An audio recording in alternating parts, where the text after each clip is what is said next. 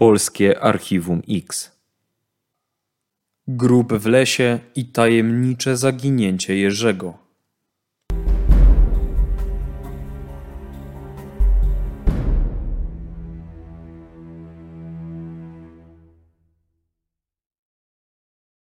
Jerzy pojechał razem ze znajomymi na dyskotekę.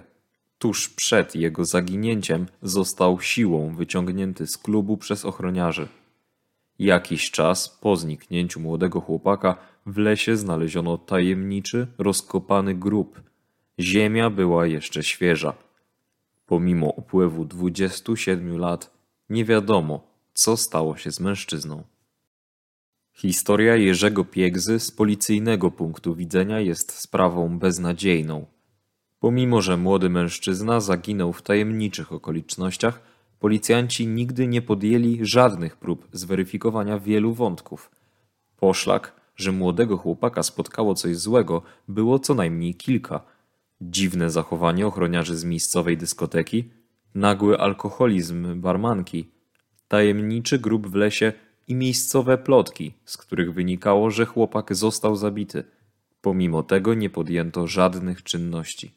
Policyjnych aktach nie ma żadnych dokumentów, notatek, zapisków dotyczących zdarzenia, do którego doszło w Rudniku, położonego niedaleko Myślenic w województwie małopolskim. Pierwszy raz o historii Jerzego Piegzy usłyszeliśmy od jego siostry Bogusławy kilka miesięcy temu. Na stronie policji chłopak wciąż widnieje jako zaginiony.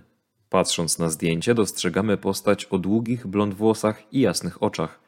W dniu zaginięcia, a więc 30 lipca 1995 roku, mężczyzna miał na sobie białą koszulę, jasno-niebiesko-dżinsową kurtkę, białe buty i zielone spodnie.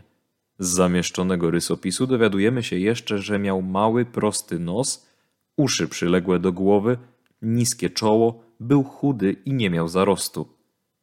To jedyne policyjne informacje, które zachowały się po 27 latach od zaginięcia chłopaka. Cofnijmy się w czasie i postarajmy się odtworzyć dzień zaginięcia. Był 30 lipca 1995 roku. Jerzy Piegza miał 24 lata i mieszkał w Rudniku w gminie Sułkowice. Tego dnia, po całym tygodniu zajęć, młody mężczyzna zdecydował się, że wybierze się na pobliską dyskotekę razem ze znajomymi. Planowali razem potańczyć, napić się piwa. Nie była to ich pierwsza wspólna wizyta w dyskotece. Jeździli tam już wcześniej i po każdej wizycie w klubie Jerzy wracał nad ranem do domu. Tego feralnego dnia nie wrócił. To, co wiemy z opowieści świadków tamtych wydarzeń, z którymi udało nam się porozmawiać, to, że podczas dyskoteki Jerzy miał zostać wyrzucony przed budynek przez ochroniarzy. Dlaczego? Jedna z wersji mówi, że źle zachowywał się w klubie, inna, że wdał się w sprzeczkę przy barze. Po 27 latach trudno ustalić, co rzeczywiście wydarzyło się w środku lokalu i dlaczego ochroniarze podjęli interwencję. Co ciekawe, tydzień wcześniej w miejscowej dyskotece ochroniarze mieli użyć gazu pieprzowego. Jedną z osób, która odniosła obrażenia, był właśnie Jerzy. Wróćmy do 30 lipca 1995 roku. Ochroniarze, używając siły, wyprowadzają przed lokal Jerzego. Widzi to co najmniej kilka osób. Młody mężczyzna jest przez nich prowadzony w nieznanym kierunku. To ochroniarze z miejscowej dyskoteki są tymi, którzy widzą Jerzego Piegzę po raz ostatni. Co ciekawe, tuż po zaginięciu Jerzego jedna z barmanek zaczyna bardzo dużo pić. Jest to o tyle zastanawiające, że młoda kobieta wcześniej stroniła od alkoholu. Miejscowi mówili wtedy, że to z powodów wyrzutów sumienia. Podobno miała coś wiedzieć o zaginięciu Jerzego. Tuż po zaginięciu dyskoteka, w której bawił się Jerzy, została nagle zamknięta i zlikwidowana. Mama Jerzego bardzo przeżyła jego zaginięcie. Przez lata modliła się o to, aby dowiedzieć się prawdy o losie swojego syna. Zaginięcie mężczyzny zostało zgłoszone na policję w Sułkowicach. Policjanci po wstępnych poszukiwaniach doszli do wniosku, że ten mógł wyjechać albo popełnić samobójstwo. Jego ciała jednak nigdy nie odnaleziono. Jakiś czas po zaginięciu chłopaka przeszukiwany był las w sąsiedztwie dyskoteki. Jeden z mężczyzn natrafił na świeży wykop – który przypominał rozkopany grób. To miejsce, jak mówią świadkowie, znajdowało się w niewielkiej odległości od dyskoteki. Nie wiemy, czy na miejscu znaleziono jakieś rzeczy należące do Jerzego. Być może tuż po jego zaginięciu ktoś zrobił mu krzywdę, a ciało ukrył właśnie w tym miejscu, a potem przeniósł. To hipoteza pozostająca bez rozstrzygnięcia. Pomimo upływu 27 lat rodzina nigdy nie złożyła wniosku do sądu o uznanie Jerzego za zmarłego, choć, jak sami przyznają, nie wierzą w to, że młody mężczyzna żyje. W Rudniku po zaginięciu Jerzego krążyły różne plotki. Miały jednak jeden wspólny mianownik. Jerzy został zabity. W 1995 roku żaden z policjantów nie poszedł ich tropem i nie potwierdził lub wykluczył tych opowieści. Pani Bogusława, która wtedy była młodą dziewczyną, od lat szuka prawdy o losie swojego brata. Spotkaliśmy się z nią kilka tygodni temu.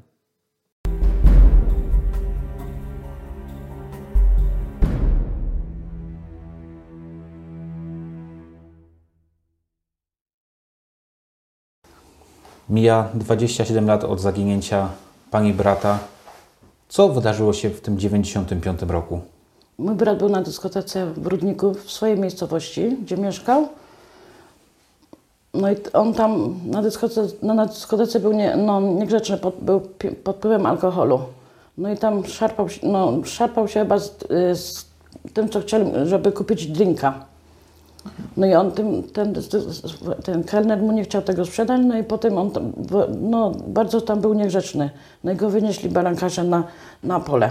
No i z tego, co tam, bo też byłam na tej dyskotece, co widziałam, no to go szarpali tam na tej dyskotece. Pani coś jeszcze na tej dyskotece widziała, co wtedy się wydarzyło? No, chcieli go tam ludzie, znajomi odpychać, ale się nie dało, bo to była taka duża grupa tego wszystkiego. No i ja weszłam potem do środka i nie wiem, co się potem stało. Wiem, że szukaliśmy go po dyskotece, jak dyskoteka skończyła się o pierwszej w nocy, czy o, no, o drugiej. No właśnie, bo on na dyskotekę przyjechał razem ze swoimi kolegami, Tak. ale już z nimi nie wrócił. Nie, nie wrócił. Oni go też szukali, żeby go zabrać do domu, ale go nie było nigdzie. Czy pani, ewentualnie koledzy wtedy w 1995 roku natrafili podczas tych poszukiwań na coś, co państwa zaniepokoiło? Mm, To jedynie tylko, co się znalazło, no, że nigdy, jak, jak chodził na dyskoteki, to nie zdarzało się, żeby on do domu nigdy sam nie wrócił. Zawsze jeździł z tymi kolegami, a tak to nie. Nic takiego. No właśnie, był to młody chłopak, który tak jak każdy w tym wieku lubiał y, wyjść na imprezy. Co jeszcze możemy o nim powiedzieć? By- Był dobrym chłopakiem, bo on dopiero późno się rozpił, bo on dwa lata tylko pił w tym okresie tylko, a tak to był grzeczny. Ja też nie wychowywałam się z nim, to dużo też nie mogę, nie mam do powiedzenia, bo ja m- mieszkam u babci. No właśnie, ale to, że ktoś nawet pije alkohol, to jakby nie uprawnia do zrobienia tej osoby krzywdy. Państwo wtedy szukali mm, pani brata na tej dyskotece. Natrafiliście na jakiś trop? Nie, nic. Ci ochroniarze, którzy wtedy szarpali się z nim na dyskotece, a właściwie jego szarpali, czy wy z nimi rozmawialiście? Czy oni wam coś mówili, co zrobili Nie, z pani nie, nie bratem? rozmawialiśmy w ogóle z nimi. No, każdy po dyskotece szedł do domu nie? i w ogóle szukał swoich, z, tych swoich bliskich, co był z nimi. Zawsze się szuka, jakby czasem gdzieś tam się podział. Co się mówiło po zaginięciu pani brata? No bo jest następny poranek, okazuje się, że brata nie ma, nie ma z nim kontaktu, nie wiadomo, co się z nim stało. Co wtedy w miejscowości mówiło się na temat zaginięcia? No w miejscowości to może tam w domu mamy to, z tego co wiem, bo tam też chodziłam do niej, no to mówili, że no nie ma, czekali, czekali, czy przyjdzie do domu, no ale nie przyszedł, no i potem mama to zgłosiła. W ogóle jeszcze wcześniej koledzy, co byli z nim, to też jeździli, szukali go tam na tym terenie właśnie dyskoteki, ale nic. Ten teren wokół dyskoteki, jaki on jest? Tam jest dużo lasów? Jak wygląda ta To miejscowość? jest takie, no właśnie, obok tego, z tyłu nawet tego budynku jest las właśnie i taka rzeczka płynęła też.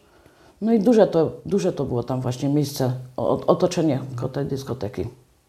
Czyli de facto, gdyby ktoś zrobił krzywdę pani bratu, zamordował go, to tak de facto miałby możliwość ukrycia tego ciała, tak? Tak. W lesie albo gdzieś do rzeki, no, no to rzeka taka malutka to nie, to wątpię w to. No ale w lesie, tam otoczenie lasu jest dużo.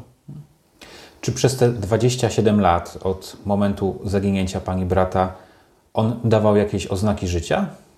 Nie. No czasem mi się śnił dwa, ze trzy, cztery razy, a tak to, to nie. Jakie to były sny? Takie, że, je, takie, że żyje. Takie. Ale żadnego znaku tak fizycznie nie dał. Nie. Że tam gdzieś leży albo co nie.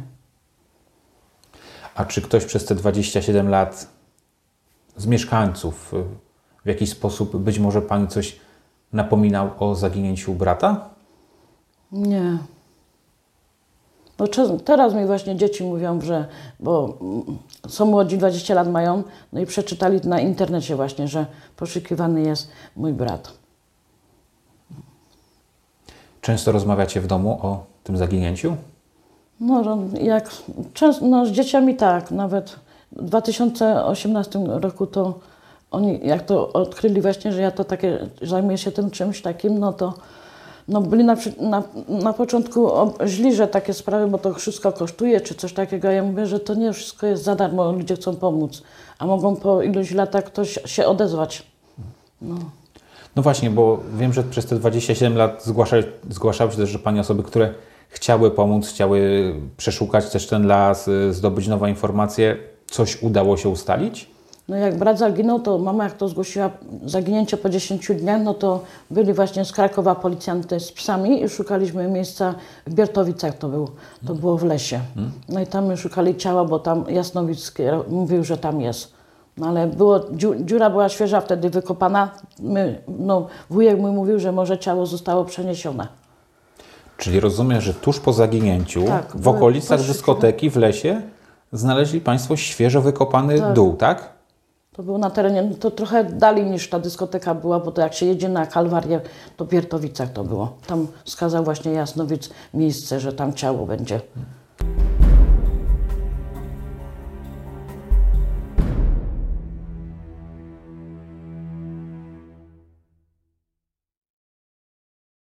Tym miejscu tego wykopanego dołu coś udało się znaleźć? Nie. A co mówili policjanci, jak zobaczyli ten wykopany dół? Nie, już nie pamiętam, co mówili. No ale tam wujek mój właśnie, bo to był moje mamy brat, no to on mówił, że on strasznie zależało mu na Jurku, bardzo go lubiał i i po prostu kochał. No i on, tak, on tymi rękami tak grzebał, bo myślał, że tam go znajdzie. Nic nie znalazł. Nie.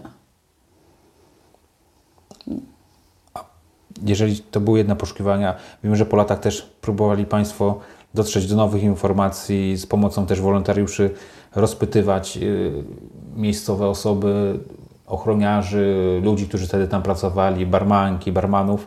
Y, Czy coś udało się ustalić? Ta, która z tych osób coś powiedziała? Nie, moja mama była właśnie u tej barbanki, to ona nic, nic nie powiedziała do niej. No, moja mama myślała, że to najwięcej ona będzie wiedzieć, ta osoba, co się stało z Jurkiem. No, ale nic nie, nic nie odzyskała. Wiem, że ta osoba do dzisiaj, jak ona nie, ta barbarka nigdy nie piła, to teraz właśnie po zaginięciu Jurka powiem o to o pełnych osób, że ona zaczęła pić wtedy alkohol. Czyli zaginął Pani brat i osoby, które osoba, która pracowała w tej dyskotece, która znała ochroniarzy, która może wiedzieć, co się wydarzyło, popadła w alkoholizm, tak? Tak. A co się stało z tymi ochroniarzami, którzy wtedy byli? No jak brat zaginął, to dyskoteka się już zakończyła. Zamkli ją w ogóle. I nie wiem w ogóle, pytam się znajomych moich, czy pamiętają e, chociaż nazwisko tych brankarzy. Może wiedzą, tylko nie chcą powiedzieć. A Pani ma poczucie takie, że po tych 27 latach dalej tutaj w miejscowości panuje zmowa milczenia? Tak.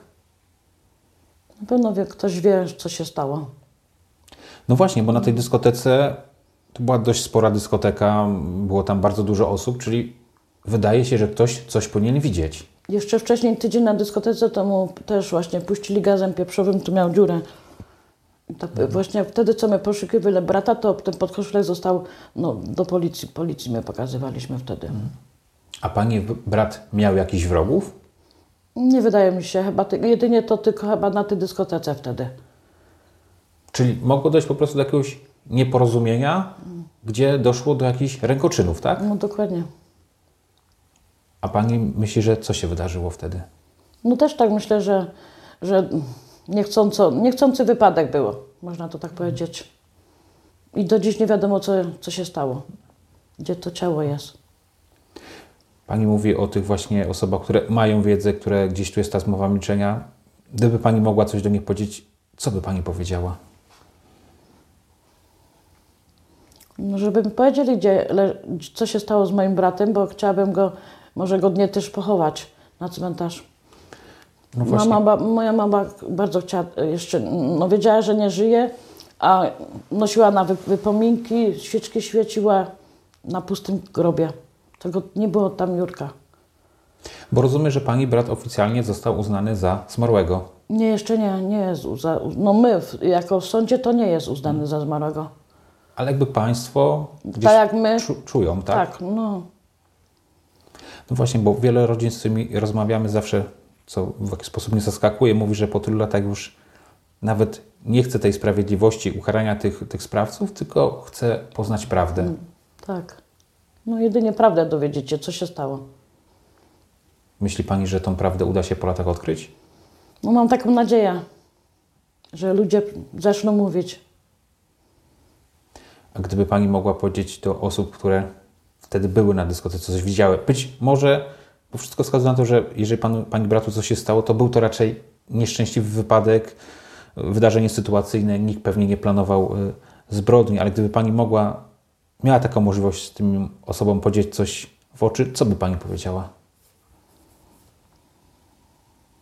Ciężko mi powiedzieć. No, to, żeby mi powiedzieli, gdzie jest brat. Nie wychowałam się z nimi, ale bardzo chcę, zależy mi na tym, żeby dowiedzieć się prawdy, co się stało z nim. Pani liczy, że po tylu latach, 27, tą prawdę uda się ustalić? No miejmy nadzieję. No, jak, jedynie jak się nie da ustalić, no to trzeba zapomnieć. Można zapomnieć? No nie da się, bo to ciągle w głowie siedzi. Był młodym chłopakiem i poszedł na dyskotekę i, i ślad zaginął.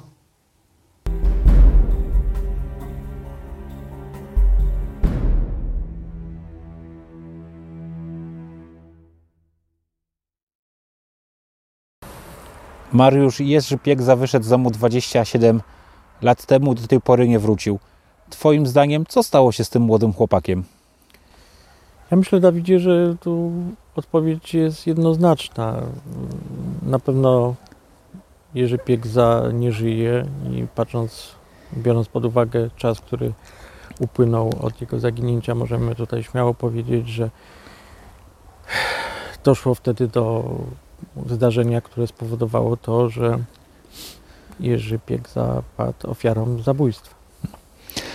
No właśnie, ty mówisz o zabójstwie. My jesteśmy teraz w miejscowości, do której, w której miało dojść do tej tragedii. Jesteśmy y, w Rudniku. To właśnie tutaj niedaleko mieściła się dyskoteka, na której chłopak był widziany po raz ostatni. Obok tej dyskoteki jest, są duże połacie lasów, na które właśnie teraz y, patrzysz. Twoim zdaniem to właśnie w tych lasach ktoś mógł ukryć jego ciało? Ja myślę, Dawidzie, że oczywiście warunki, które tutaj y, widzimy i kompleksy leśne, które występują dookoła, sprzyjają temu, że to ciało mogło zostać tutaj ukryte. Natomiast y, biorąc pod uwagę tutaj całokształt y, wypowiedzi siostry, no tu jednoznacznie wygląda na to, że mogło dojść do zdarzenia na terenie dyskoteki lub, lub, lub obok tego terenu, ponieważ y, Jerzy Piegza wywołał awanturę i tutaj w tym momencie być może interwencja y, osób spowodowała to, że doszło do bójki. Nie mówimy tutaj, że został zabity celowo. Myślimy, bierzemy to pod uwagę, że doszło do wypadku, który spowodował to, że Jerzy Piegza zmarł i w tym momencie jego ciało zostało ukryte, chcąc oddalić od siebie y, odpowiedzialność tutaj. Mówi Mariusz, współtwórca krakowskiego Archiwum X. Ze względu na obowiązki zawodowe z Bogdanem, współtwórcą krakowskiego Archiwum X, rozmawiamy telefonicznie. Co właściwie w tej sprawie można zrobić teraz po 27 latach? Tak, rzeczywiście to był rok 95, a więc tego typu sprawy były bardzo po macoszemu potraktowane, a z powodu niewiedzy po prostu i, i, i jak gdyby takiej braku wiedzy w zakresie prowadzenia procesu wykrywczego, w zakresie tych zbrodni dotyczących kategorii kryminologicznej ciemnej liczby zabójstw popełnianych w Polsce. Dopiero późniejsza nasza działalność, jak gdyby zwróciła uwagę, że w tego typu sprawach można prowadzić proces wykrywczy, powinno się prowadzić proces wykrywczy i, i, i ten proces wykrywczy no, przynosi y, pozytywny skutek. Pamiętam, y, że wiesz, to koledzy starsi z milicji jeszcze mówili mi, opowiadali mi, że w zamierzchłych czasach było takie rozporządzenie, że to, jeżeli była jakaś sprawa taka głośna, zaginięcia głośna, no, taka mająca wskazówki, że nie wiadomo, co się tak naprawdę wydarzyło, no to milicja obywatelska była obligowana do wszczęcia procesu wykrywczego, a więc procesu dowodowego w takich sprawach. Wydawało mi się wtedy, że to, jest, to był słuszny pomysł, ale jednak ten pomysł umarł, prawda? I, i, i, i nie można też w każdej sprawie dotyczącej zaginięcia wszczynać procesu wykrywczego. I tak się dzieje po dzień dzisiejszy. Mimo, że ktoś powie, że no łatwiej gdy jest prowadzone postępowanie przygotowawcze, zabezpieczać ślady, przesłuchiwać świadków. Z jednej strony tak, z drugiej strony nie. Na pewno, na pewno tu trzeba zmienić podejście do materiałów zawartych w teczce poszukiwań danej osoby. Uważa się, że ten materiał nie stanowi procesu dowodowego, tak zresztą stanowią przepisy ustawy. Ja się z tym nie zgadzam, bo przecież te materiały to są bardzo cenne wskazówki, to są pierwsze relacje mm, różnych osób, y, ich dotyczące właśnie zaginięcia danej osoby. To, są, to jest najważniejszy materiał dowodowy. Ja pamiętam, że przekształcałem ten materiał operacyjny, bo teczka mm, sprawy poszukiwawczej jest uważana za materiał operacyjny, w ten sposób na materiał procesowy, że dokonywałem oględzin takiej teczki poszukiwawczej, robiłem kserokopię mm, danych notatek urzędowych y, z różnych przez z rozpytywań osób, z wykonywanych czynności służbowych poszukiwawczych, jako i stanowiły one załączniki do do protokołu oględzin, a dodatkowo te najważniejsze notatki, moim zdaniem, które uważałem zawierały najcenniejsze wskazówki, dodatkowo przesłuchiwałem w charakterze świadka policjantów, którzy, którzy właśnie rozmawiali z danymi osobami i, i przeprowadzali poszczególne czynności poszukiwawcze. I w ten sposób tworzyłem po wielu latach materiał procesowy, no jak mówię, najbardziej cenny. Te notatki urzędowe są najcenniejszym materiałem dowodowym y, dotyczących właśnie w tych sprawach kryminologicznej kategorii ciemnej liczby zabójstw popełnianych w Polsce. Co można zrobić? na pewno z, z powrotem sięgnąć do materiałów poszukiwawczej, z powrotem zrobić analizę porządną tego przypadku zaginięcia, bo, bo przecież wiemy, że ostatnim miejscem, gdzie przebywał Jerzy Piekza była dyskoteka i prawdopodobnie do zabójstwa doszło właśnie w tym obiekcie. Oczywiście można się pokusić, jeżeli ten obiekt dalej, dalej stoi, nie został wyburzony, o przeprowadzenie takich oględzin ponownie, prawda, z użyciem nowoczesnego sprzętu do wykrywania materiału biologicznego. Być może tam jakieś ślady krwawe pozostały. Jest mała szansa, ale zawsze jest szansa i wielokrotnie się to udawało. Jeżeli to dobrzy technicy by zrobili, by brali udział w takich czynnościach. Więc można się pokusić wiesz, o uzyskanie tego, tych, tych klasycznych śladów, które no, dla wielu policjantów ułatwiają proces wykrywczy. No, ja tak nie uważam. W tych sprawach akurat bym się skupił bardziej na, na osobowych źródłach informacji, a więc o ludziach, świadkach. Niewątpliwie w tej dyskotece był jakiś zatrudniony personel sprzątający, personel do obsługi lokalu. To, było, to byli pewnie ludzie z, zatrudnieni z sąsiednich miejscowości albo z tej miejscowości, gdzie był ten lokal. I, I tak wiesz, po latach myślę, dzisiaj nie prowadzę procesu wykrywczego, więc mam większy czas do przemyśleń, że ta zmowa milczenia, bo niewątpliwie tutaj mamy do czynienia z mową milczenia na temat losu Jerzego Piegzy. jest, jest jakieś, jest powód tej zmowy milczenia. Tym powodem prawdopodobnie jest fakt, że sprawcy wywodzą się z miejscowej, lokalnej społeczności, y, a więc ci ludzie, obawy, znają tych ludzi, wiedzą do czego są zdolni i stąd ich obawy właśnie o zemstę, jeżeli coś powiedzą, że ktoś podpali stodołę, dom podpali, co pewnie mm, jakieś uzasadnione są obawy. I taka, wiesz, dygresja.